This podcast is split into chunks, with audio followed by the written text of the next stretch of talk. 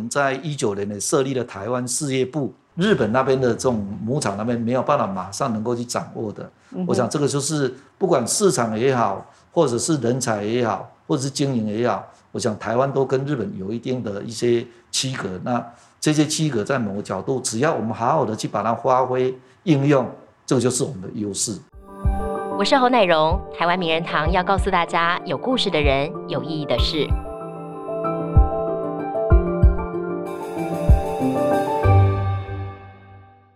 一个品牌要成功的在地扎根经营哦，其实靠的不只是优质的产品跟服务，当然了，如何能够深入每一位民众的生活，这也是非常考验经营者的智慧。今天呢，我们非常开心，请来的是台湾松下集团的总经理林渊传总经理，要来跟我们分享他的经营故事。欢迎林总，林总好。谢谢你，也谢谢我们台视所有的这一些的观众，给这一次培养说你这个机会。林总好，林总，我们非常开心哦，知道说 Panasonic 今年已经是六十岁了，六十周年。那其实每一位民众对于这个品牌一定也都不陌生，你在家里的可能每一个角落都有这个贵公司品牌的身影哦。那是不是先请林总大概帮我们介绍一下，就是公司目前的经营的范围有哪一些？那经营的成效如何？嗯，好的，那就诚如刚刚主任所谈到的，今年是台湾松下第六十周年的。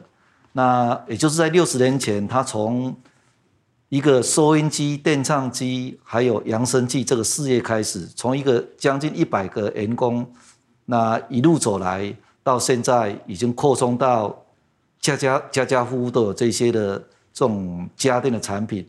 那我们在三年前呢，把松下在台湾的这个企业的资源再去把它整合。那我们目前的这种事业的这种规规模，已经从家电里扩充到建材。电工、照明，那还有一些便利商店的店铺啦、超市啦，这些冷链的设备，嗯，那以及像说交通的高铁啦、高速公路啦，甚至现在的城际列车，这种客户的这种情报信息的这些的指示，都是目前由 Panasonic 台湾松下这边来做服务。那当然，今后我们希望把这一些的事业能够继续的结合这些资源，继续扩充。从我们的居家住宅的这些的必备的这些电器商品，扩充到店铺、工厂、饭店，我们所谓的非住宅空间这边，用力能的这一些的做主轴，那把除了把我们的事业持续扩大以外，也希望能够对台湾这一块土地做做出一些贡献。嗯，所以我们刚才听到说，包括连高铁上也都是很多的我们想不到的地方，其实都有贵公司品牌的这个存在哦。是的，我这边总经理我要另外请教，就是说您刚才其实有提到说，在两年前我们把这个四大品牌整合成一个台湾松下销售，嗯，当时候想要把这个四大公司整合的原因是什么？这一个背景是我在一四年接任了这种任务了以后，那也也去探讨了，在佩纳顺利在台湾，它有很多的这些企业，那。当然，台湾松下过去都是以家电为主。对。那诚如各位所知道的，家电目前的饱和力，那 Panasonic 也受到客户的这些的热爱，占有率也都达到一定程程度。未来在发展，有一定的这种这种限制。有一个门槛在那边了哈。那相对的，另外在所谓的建材这种电工设备当中，它金额虽然不高，可是它是另外一种通路，占有率也相当的高。那刚刚谈到我们的店铺啦、超市啊这些冷链设备的这个部分，像 Seven Eleven、像像全家，我们也都有很高的占有率。所以是在它的那个冷链的部分。对对对，那所以假如能够把这个事业体在做一个整合的时候，透过所谓的跨部门，我们的所谓的交叉销售的时候，我想。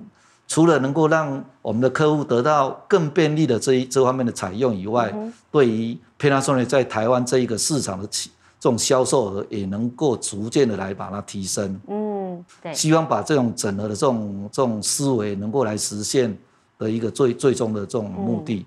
但这整合要整合四个部门、四大部门，其实不是一件容易的事情，包括了人力啦，整个组织文化，通通得再调整过。我们遇到最大困难是什么？没有错。那当然，这种对事业的成长的规划是是这种方向，我也认为是正确的。那也说服到说服了日本总部那边的认同。对。那所以我们在一九年呢设立了台湾事业部，那所谓的台湾事业部是松下集团，它是用事业部的经营，海外的事业部是台湾是第一个提升到事业部的。嗯，那这个四家在原来不同的这种营业通路当中，当然有销售产品的特性，有它的客户给的这种这种这种区隔，有各产品的这种跟日本母厂的这种联动的这些文化，的确对客户来讲是正面的。它可以一站式的来采用到 Panasonic，可是内部的这些的营业的团队，因为制度的不一样，因为所谓的包括他个人的这种营业的这种奖金啊、福祉啊都不一样，这个是最大的一个课题。很难哈，嗯。那当然这个部分我们也花费了将近一年的时间。对。从最最基本的，如何让营业的人员没有后顾之忧，也就是。他的薪酬制度，去把它做一种标准化。对。那另外，在整个的这种办公大办公大楼，我们去把它从分散在在各地，在去年的十月份，你去把它整合在现在的文创园区，也就是年轻人最热爱的那一栋大楼，相当的漂亮。有机会也可以请大家去那边帮我们指导一下。呃，那这样四大公司这个四大部门整合之后，目前看起来情况如何？数字往上走吗？以业绩来看的话，已经发挥它的所谓的这种销售这种交叉也好，就互相利用各个通路的优缺点的这种优势去做互补。嗯哼。那以我们今年来讲，也是整个台湾事业部第三年，那我们的销售公司整合的第二年。对。那特别今年来讲是两位数的成长。很不容易。的确，在目前的整个台湾的市场，你就说要都这么高的占有率当中要去做突破的时候，我也给他们一个相当大的一种鼓励，连续两年都都两位数的这种成长。我想这个是除了在松下的业绩成长以外，我想最大的一个一个回馈的就是让我们的客户能够得到更好的这种这方面的服务。嗯，哦，这个是我们设立的一个一个。初衷跟目的，嗯，所以这也其实很明显反映在这个消费者的回馈上面。其实你们连续五年是这个销售的营业额跟收益都是成长的，嗯，而且在顾客心中的评比当中也是品牌第一。我不知道说你们在这个方面怎么样去多做着力，然后可以增加这个顾客的粘着度。OK，我想这个是还是秉持松下的一个经营理念，就是用务实跟诚信。来跟消费者，来跟我们的经销通路，包括我们所谓的全国参观的这些量贩店啊，包括我们所谓的这种代理店跟实体的经销店，如何让他们能够安心的在第一线去运营？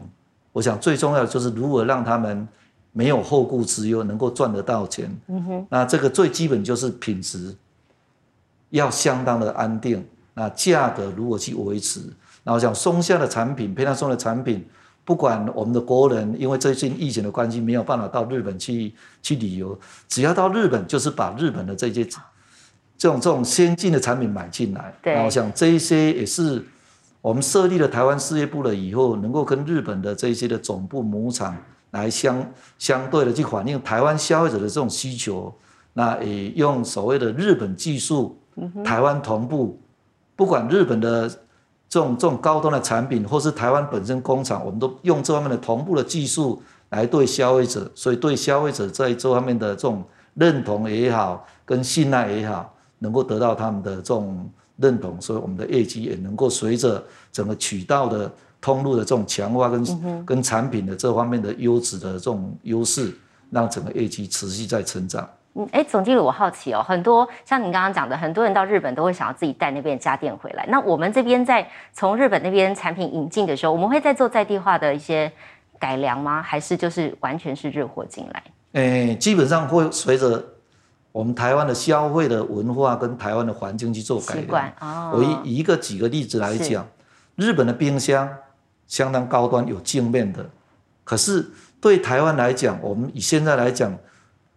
我们都是用 WiFi 这种这种所谓的 application 可以去控制，在日本它是没有的。啊，所以我们要导入进来的时候，我们发挥了台湾的这些研发的技术，跟日本去做前置的这种开发，把要进口的这些冰箱也置入了这些 WiFi application 的这些功能。嗯哼，那去符合台湾消费者这一些需求，那能够让客户能够去享受它高 CP 值跟药的这一些的这种这种优越的这些产品。嗯，总经理，我觉得哦，这个在您的角色来说，他必须要非常有智慧，因为你要怎么样让除了让顾客满意之外，也要让日本松下这边看见台湾松下的优势。这个部分您怎么样去强化？的确是这样的，就是在二零一三年我从厦门回来的时候，嗯，呃，年底那时候刚好有一部短片齐柏林的《看见台湾》，对，那我有回到台湾一年以后，也花也进一步去去盘点台湾松下这些资源，包括我们市场是相当的优势，可是碍于过去的这些专业经理人的这种关系，没有办法深耕台湾的这一些。资源。对，那那时候我也想，就是说如何去把它整合，去把它包装，来跟日本去母厂来做游说，让他们能够看见台湾松下，借由台湾松下这些资源，能够把日本的技术跟台湾的市场的这种需求把它融合在一起。对，那甚至有一些的这种台湾市场的经验，也可以给日本来做参考。嗯哼，所以目前对于台湾松下来说，就您的观察了。呃，除了从种种方面，可能是人才啦，可能是文化等等，哪一些是台湾松下拥有的优势，而是日本那边比较缺少的？我们在这边可以继续的加强，来发扬光大。嗯，OK，嗯，因为台湾整个国内的市场相当的小，嗯哼，竞争也相当的激烈。是。那有另外一个特点就是，工厂跟市场距离相当的近，市场的需求，工厂可以马上的对应。那台湾松下累积过去这么五六十年这些的资源，最大资源就是人才资源，从各个职能、各个领域当中都有相当优秀的这这些人才。那我们可以把台湾当成一种实验的这种场域，对，来给日本参考。那我想，台湾跟日本最大不一样的就是，我们能够去迅速的去掌握到客户的需求，能够去了解他的他的对他的变化。那透过我们的产销同步的这种迅速的对应市场，我想这个是这个是日本它比较没有办法，因为日本它看的是全全球的这这些的市场。那有一个目前还在探讨当中，就是用日本的市场来看全球的这这个这个需求。我想这些要因地制宜来对应这种市场的需求，像台湾的消费者。小家庭，可是它的冰箱跟它的洗衣机都是要大容量。嗯，台湾的冷气，台湾的气候是属于高温高湿的，台湾人又很怕热，所以要的这些冷气的特性，日本那边的这种牧场那边没有办法马上能够去掌握的。我想这个就是不管市场也好，或者是人才也好，或者是经营也好，我想台湾都跟日本有一定的一些区隔。那这些区隔在某个角度，只要我们好好的去把它发挥应用，这个就是我们的优势。嗯，所以总经理就您自己来看哦，台湾松下它在整个市场上的定位，你怎么样？它的战略地位你怎么看？对整个松下集团的战略地位，除了我们如何更进一步的把台湾这个市场去把它耕耘，嗯哼，特别我想台湾市场有一个有一个特性就是品牌，如何让。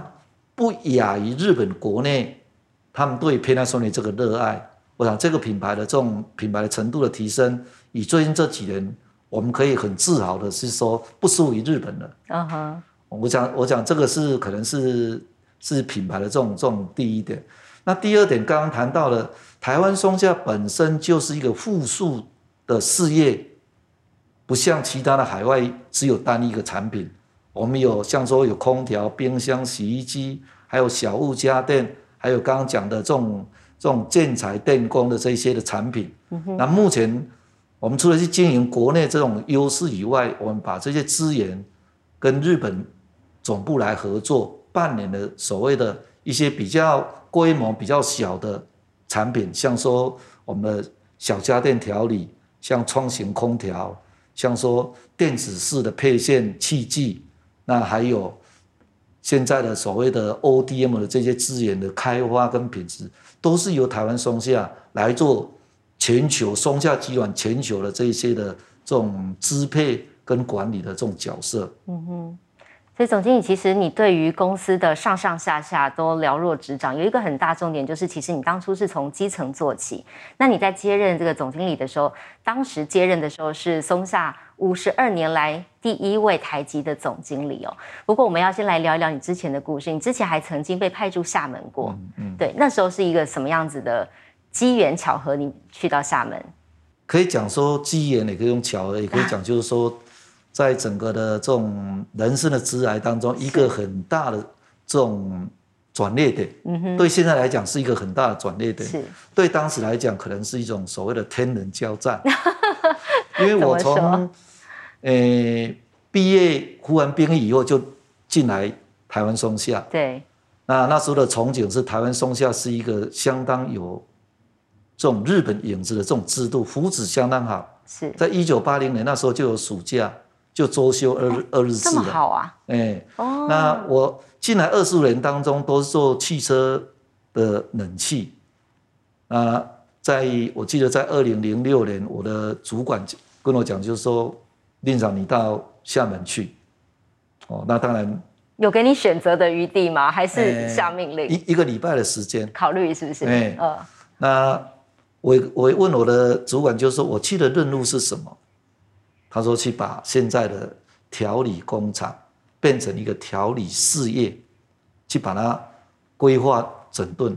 那因为有那个的因缘，所以现在我们才可以去半年调理小小型家电调理的这种全球的这种这种所谓的开发生产的这种这种管理的这种中心。是那我我想那个时候自己的一个很大的抉择就是，我二十去厦门了以后，这二十五年的人脉经历。”完全都是要切割掉，全部要从头来过哎。哦，那我想最大另外一个就是跟家人的这种生活习惯要产生是这种这种分离啊，因为台湾人不像日本人常常派驻到海外，这种这种派驻在那边工作。对，那还好，最后就是有我家人的这种支撑做我的后盾。这个中间有过。天人交战的时候，怎么跟家人讨论啊？那时候，因为时间不多啦。对，那有时候我休休假日都会载着家人到山山上去去去绕，哦，去去放松。那那时候时间快到了，也没有办法。那中午请我太太吃饭，吃吃饱饭以后才跟她讲这件事情。那当然，她一时之间也没办法这种接受，哦，只能嚎啕大哭。所以说怎么办？哦。哦，那就是经过两三天的沉淀以后，她也也支持我，让我让我过去厦门那边。嗯，那当然我过去了以后，因为接受的是上上司交付的这些的任命的这种任务，那我自己也规划了所谓的一三五作战计划，因为就是松下松下语言一三五就是第一年没办法适应的时候，可能就自己剪不开。走路回来，就离开这个团队了。那我的上司是给我三年的时间，那反正自己也设定了三年，我没有办法把这个任务完成的时候，我可能就是自动延长五年内一定要把它完成。嗯哼。那当然也托大家的福，在天时地利人和的情况之下，在五年内顺顺利利的把这种调理事业的这种规模。那建造到一定的这种程度，所以才有刚刚谈到的，有现在的我们的小型家电调理的这种全球的这种这种开挖生产的这种战略的这种基点。嗯哼，很不容易。那在那之后呢？后来你就被告知要来接任台湾这边的总经理了吗？哎，没有，还没。那就是一三年被。指派你回到台湾松下来，那时候回来的时候是担任经营战略的这种角色，嗯哼，也就当那时候的总经理的一个一个幕僚长。对，那因为台湾松下是以家电为主，那在这个领域当中，我完全是一种所谓的这种入门入门生。哎，你那时候从那边被告知要回来，心情是怎么样？心情是开心的，回到家乡了，还是心里有点疑虑？平常想想，心情是有点疑虑。嗯，为什么因为是过完年后的上班的第二天被告知的，哦，然后接着就说，为什么这个是你过完年才跟我讲？哦，是不是有什么样的一个做不好的事项？嗯，那当然那时候我的上司是跟我讲说，没有，你要去实现你在厦门的这种进一步的梦想的时候，你回来台湾可能比较容易的去实现。嗯哼，那那时候也不晓得，就是说是公司在规划人才的这种培育的过程之一。有的打算哈，他还没告诉你就是了。没有没有。嗯，那那时候你被告知说，后来被告知说要接任总经理的时候，那时候是怎么样的一个过程？因为就陈如一直在谈的，就是说台湾松下有将近五六十年的，是一个历史人才济济的相当丰沛的一个公司。那为什么是有一个这种历练这么这么浅的人来接这个位置？当然相当的惶恐与不安。对，那已经多次的这些晚季，到最后还是硬着头皮接了这个工作。然后想接了这个工作，一个最大的的这种压力就是，我常在讲。因为那时候是第一个县地人当总经理，对，那所以给自己最大压力的时候，就是说，某方面来讲，县地总经理当总经理是一种荣耀，对，是台湾人的一种荣耀。那也担心自己做不好，又变成最后一任，所以给自己有比较大这这这个压力是当时比较大的，这是第一个。那第二个的压力就是可能在。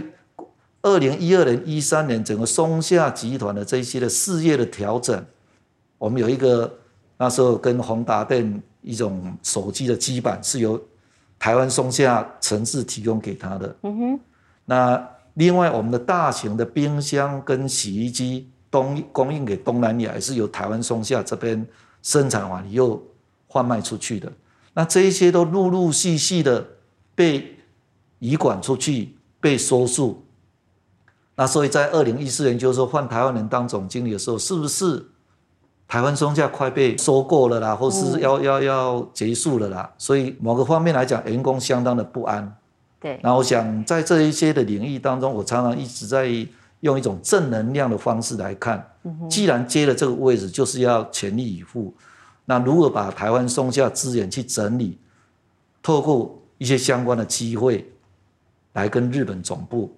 来做专门的自我推销、自我行销。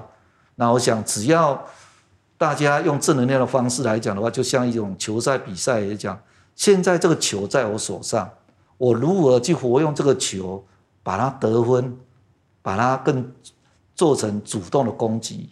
我想这些在于我们自己怎么样去积极的去对应。啊，如何化所谓的这个危机为转机？那当然，成本大，所有团队的这种认同，那更以我个人的这种个性来讲，希望就是所谓的集合大家的力量。既然公司有这么多的人才，这么优秀的部门，我如何去发挥这些的优势，那让大家重新朝共同成长的目标来推动。那我想这个是在当时接任接任了以后，一个整个如何去激发起。这些台湾说话所有的这些同仁，大家一起来，好不容易由台湾人做总经总经理，一起来发挥未来这家属于我们自己公司的这种成长性。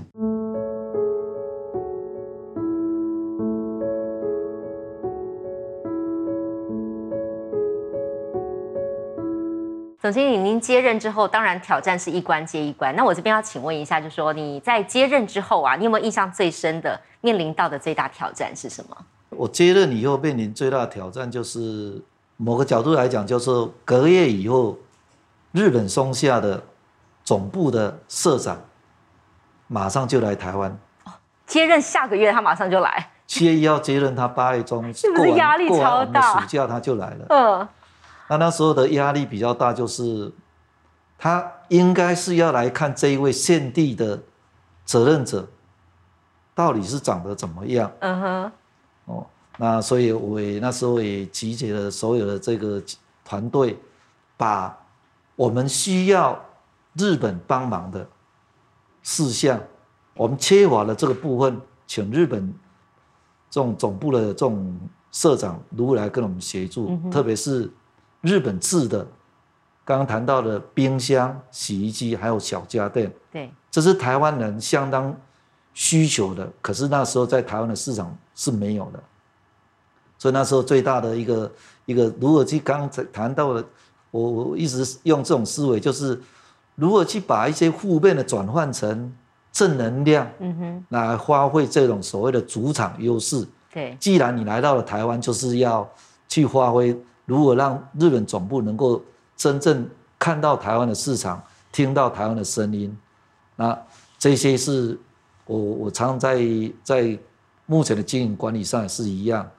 哦，碰到一些课题的时候，如何去集结大家的力量，用另外一种一体两面的正正能量方面来激励大家一起来克服这些问题的。嗯哼，那所以那次视察之后，日本的社长满意吗？他有没有告诉你？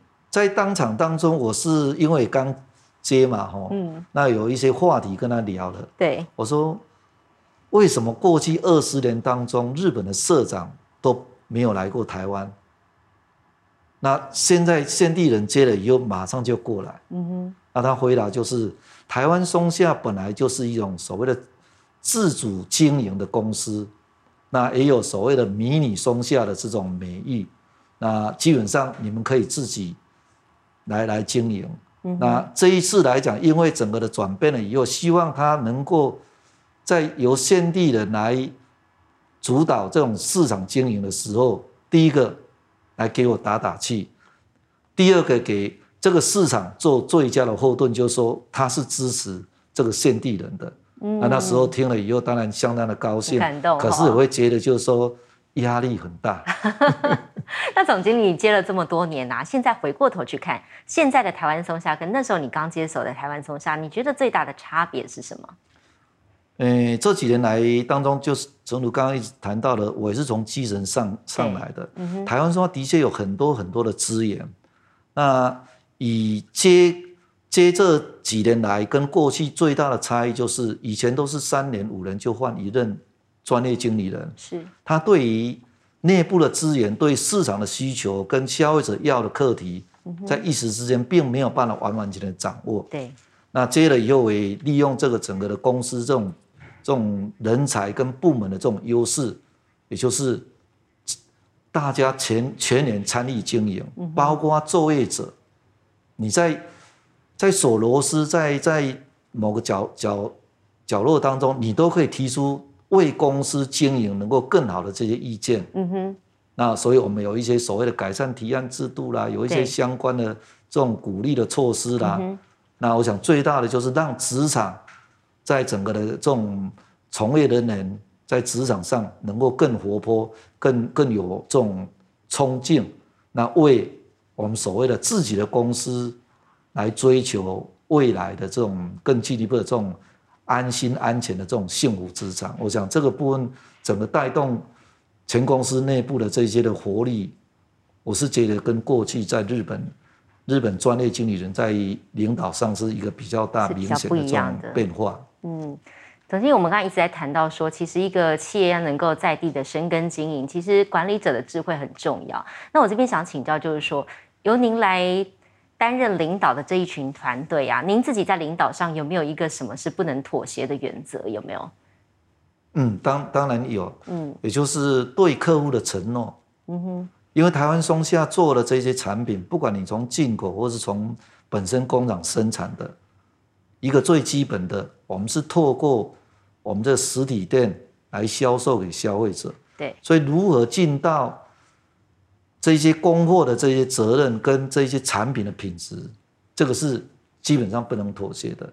也也唯有这个样子，你有这两个的这种这种坚持，才能够让消费者更进一步的认同，才有所谓的我们刚刚谈到的日本的技术台湾同步。能够让消费者享受这么好的产品，所以在日常的这种运营当中，对品质这方面的要求，我是跟我的团队讲，这个是不能打折扣的哦，因为常常挂在嘴边在讲的就是品质是企业的第二生命。那我们如何真正的把它落实在我们日常的这种运营跟管理当中？所以这个部分对我个人来讲，对所有的团。团队这些干部要求相当的这种严谨，这是没有办法妥协的事情。走进你自己哦，本来就是从基层做起的时候，你身为这个日本文化企业文化的其中一员，那现在反过来必须你必须要领导，那你怎么样去整合，就是中间台日文化的差异，跟去解决这中间的冲突？没有错，过去常常就是日本的这些的派驻在台湾的干部是每一个事业都有一个日本人。嗯哼。那一个以前的开会都是都是讲日文，有时候似懂非懂，所以在在相关的会议完了以后，都会回答一个简单的“嗨嗨”，就是啊，是的，是的。可是你理理不理解？我想这是一个课题。那我想会议当中最主要的就是要去能够沟通畅通。啊，所以在这个日日本跟台湾的这些文化当中。我接任了以后，也跟这些日籍的干部去讲，就是说我们会议改成用中文啊哈，他们可以接受吗？那我们会佩戴啊，一个翻译的人员，嗯哼，哦，因为大部分就是比例来讲，大概有百分之八十是我们台湾的县地干部，百分之二十是日籍的干部，最主要这些希望能够透过沟通，大家理解了以后。能够把效率提升上来。我想一个一个在会议当中这些改变以外，另外一个就是在过去当中都是由日日本的这些专业经理人跟日本的总部去做沟通协调。那现在变成现地的干部了以后，如何持续维持跟日本总部让他了解台湾的这个市场，对他们是正面的有帮助的。是。那最主要是透过这些日本。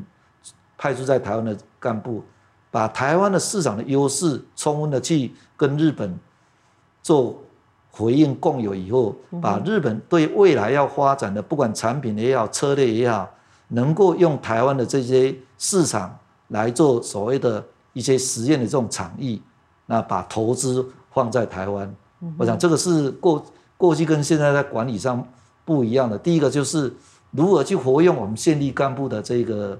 这种迅速跟执行的部分，对。那另外一个就是活用日本人，他跟把在台湾看到的，他也亲自参与的这些的感想，跟日本母厂沟通，让日本能够进一步对台湾来做投资。我想这种双双管齐下，就是现在能够让连续七八年整个台湾松下业绩持续的这种成长。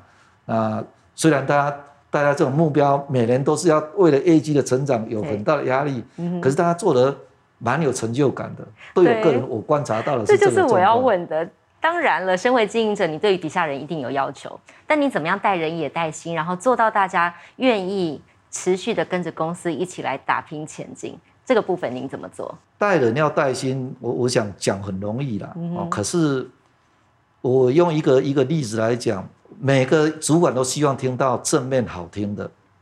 那以我来讲，我也承袭我之前的这些的主管的一种语言，我们叫做 BNF，Better News First，也就是不好的事情优先报告。可是你主管要有一个有一个包容心，不能生气。嗯哼。因为唯有这样子，你才能够去听到第一线的声音。对。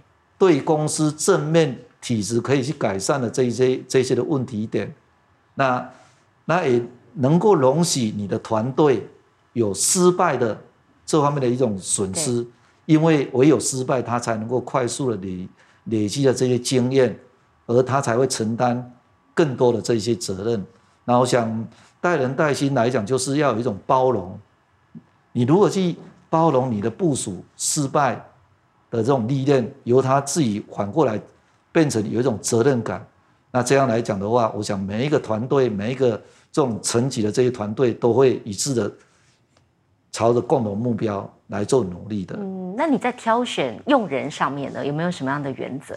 基本上他的能力，我认为是很重要的。可是某方面来讲，他的人品，也就是你这个要挑选这个人的时候，他是不是一样可以去包容这一些？相关的团队，嗯哼换一句我们比较口头禅来讲的话，就是大头病。嗯哼你挑了这个人来做这个位置以后，你会不会就是拥有权力了以后，忘记了你的责任？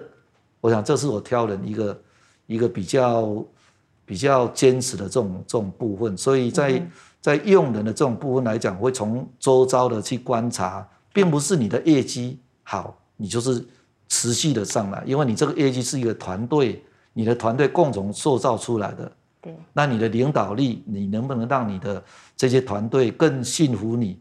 你能不能也借由你的领导力，也持续不断的来培育你的下一棒的这些后继的这种这种干部。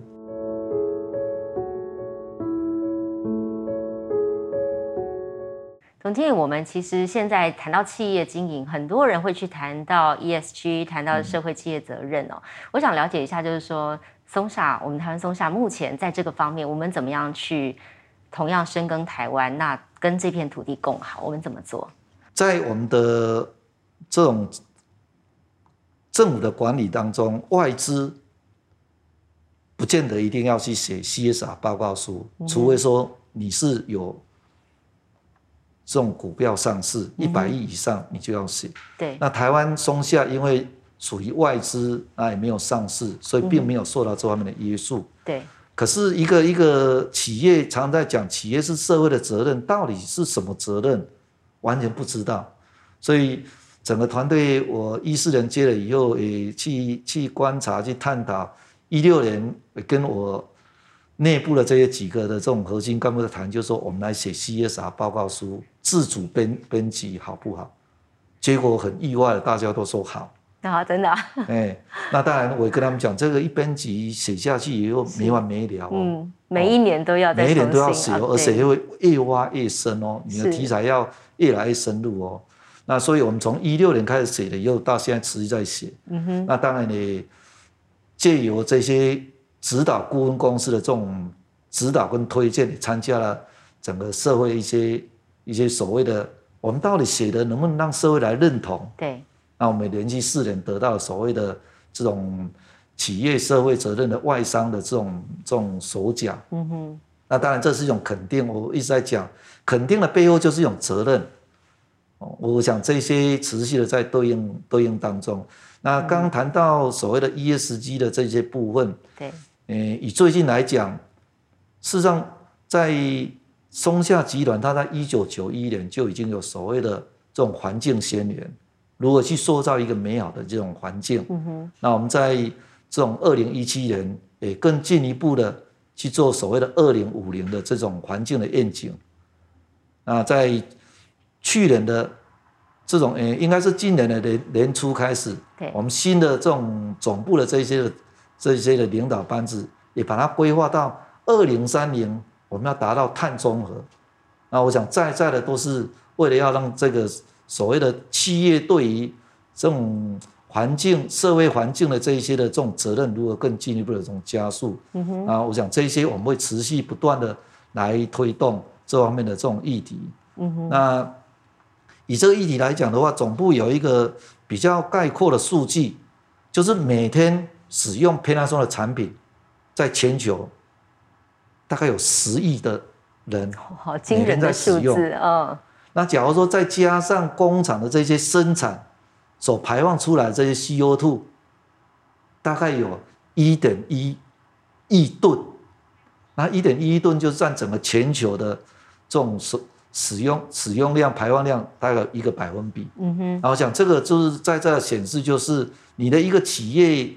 做的越大的时候，你这方面的社会责任可能就是要扮演越重的这种角色，影响力越大了。对对对对，哦，所以这个部分我们目前朝向二零三零年的这方面的所谓的碳中和，我使用的我创出的能源，我要大于使用的能源，才不会给这个地球的这些环境带来负担。那目前我们朝这方面在积极的在努力对应当中。嗯。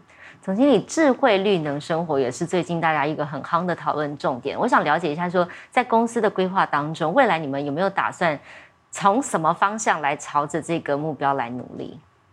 嗯，智慧绿能来讲，除了就是我们的产品在生产，如果去去开发、去研发、生产所谓的省能源，对，那也让消费者能够更方便从。任何的地方能够来控制你的这些产品，也就是现在的 WiFi application。我想这几年从一四年开始，我们就不断的在开发，从一个单一产品变成一个这种商品群。那去年呢，特别在把电视的做它的这种界面媒体，把它集集中起来，用电视遥控器就可以来控制这一些所谓的智慧的这种家电产品。嗯哼。然后想除了这些产品以外，跟工厂以外。那我想更进一步的，我们如何去去推推波这些智能的这种力能的这些的这种思维，我们目前也跟供应链合作，在开发这些智慧家庭的这种对应以外，那我想另外一个重点就是在两年前，我们跟中油来规划这种所谓的燃料电池。如何去把目前的煤炭的电池，或是瓦斯的这种这种汽油，把它改成瓦斯的这些，那节油节油这些低低用电量的这些的设备来发展我们的力能的这些的这种空间。嗯哼。那最近，诶，台湾是一种能源相当缺乏的一个国家。是。那。所以，我们把日本的这一方面一些相关的产品导技术跟产品导入到台湾来。以最近来讲，推的比较广的就是所谓的瓦斯空调。那因为瓦斯空调跟日本开的瓦斯空调，跟我们目前家里用的瓦斯炉的这些瓦斯的压力是一样的，不必做任何的改变。哦，那能够让由以前是缴电费钱变成缴瓦斯费钱。那我想这些对我们的能源。对于未来的这种所谓的利能的这一些智这种智慧的这种空间都有相当相当大的帮助。嗯，我想这个部分也是我们在持续去推广的。那另外前两天报纸有有报报道，力能的有一百张的这些凭证，几乎都被台积电九十八 percent 都被他买走了。那我想这些一个一个工厂刚刚谈到的工厂排放出来这 CO two，那如何去尽到这一些的？ESG 的这些责任，我们在去年的规划了一个叫做 GX 的这种推进式，也就是 Green Transformation。嗯哼，那也希望能够在台湾目前我们的工厂这边能够自己去种电，把我们的使用的能源一部分转换成力能这边来使用。嗯，那尽到一些企业的一些责任，啊不断的来推广来推进。那我想这个是我们对力能未来的这些。方向来做发展。虽然是一个六十年的公司，但是可以看到从总经理刚才的介绍当中，发现公司还是不断的，人家说的 M high，就是不断的放眼未来。嗯，那我想了解一下，就是总经理，您最后帮我们做一个简单的总结哦，就是目前台湾松下六十年，那放眼未来，你们未来还有什么样的目标跟展望，希望可以往前进的？OK，我想台湾说在五十五周年，也就是五年前的时候。我们举办过他的生日 party party，那有谁有一个时空胶囊，也就是台湾松下八十周年的时候，他是期待是一个什么样的公司？对这个社会贡献是什么？那时候几个干部跟一些同仁都有写下自己的梦想。那为什么是八八十周年，不是一百周年？因为那时候五十五周年的时候，我那时候六十岁，然后想应该健康允许的时候。再过二十五年，我大概是只有八十五岁，嗯哼，应该还可以来参与自己走过的路来回想，好有意思啊！所以，所以设定了以后，当然六今今年已经是六十周年了。这六十周年这些基盘，我们如何去持续朝向一百周年，甚至于更长远的？那我想这些的，除了刚刚讲的国内的这些市场，我们如何更进一步的去把它经营？那也结合政府的这一些产官学研的这一种政策，把日本的核心技术拿来台湾做场域的这种实验，拿来做可这种这种发展，除了去国内的市场发展以外，能够去扩充到海外的市场，持续的让这个松下集团在台湾的这个这种企业更进一步的生根来发展，对我们的消费者、对我们的企业、对我们的国家都能够。尽到一己之力。嗯，好，我们今天非常谢谢林总经理哦，特别来到节目当中，跟我们分享了这么多非常有智慧的这个经营哲学。那也祝福总经理，祝福松下，谢谢您，谢谢，谢谢，谢谢你。台湾名人堂，如果你喜欢我们的节目的话，欢迎上 Podcast 搜寻，上头有更多精彩的故事跟你我分享。感谢您收看，我们再会。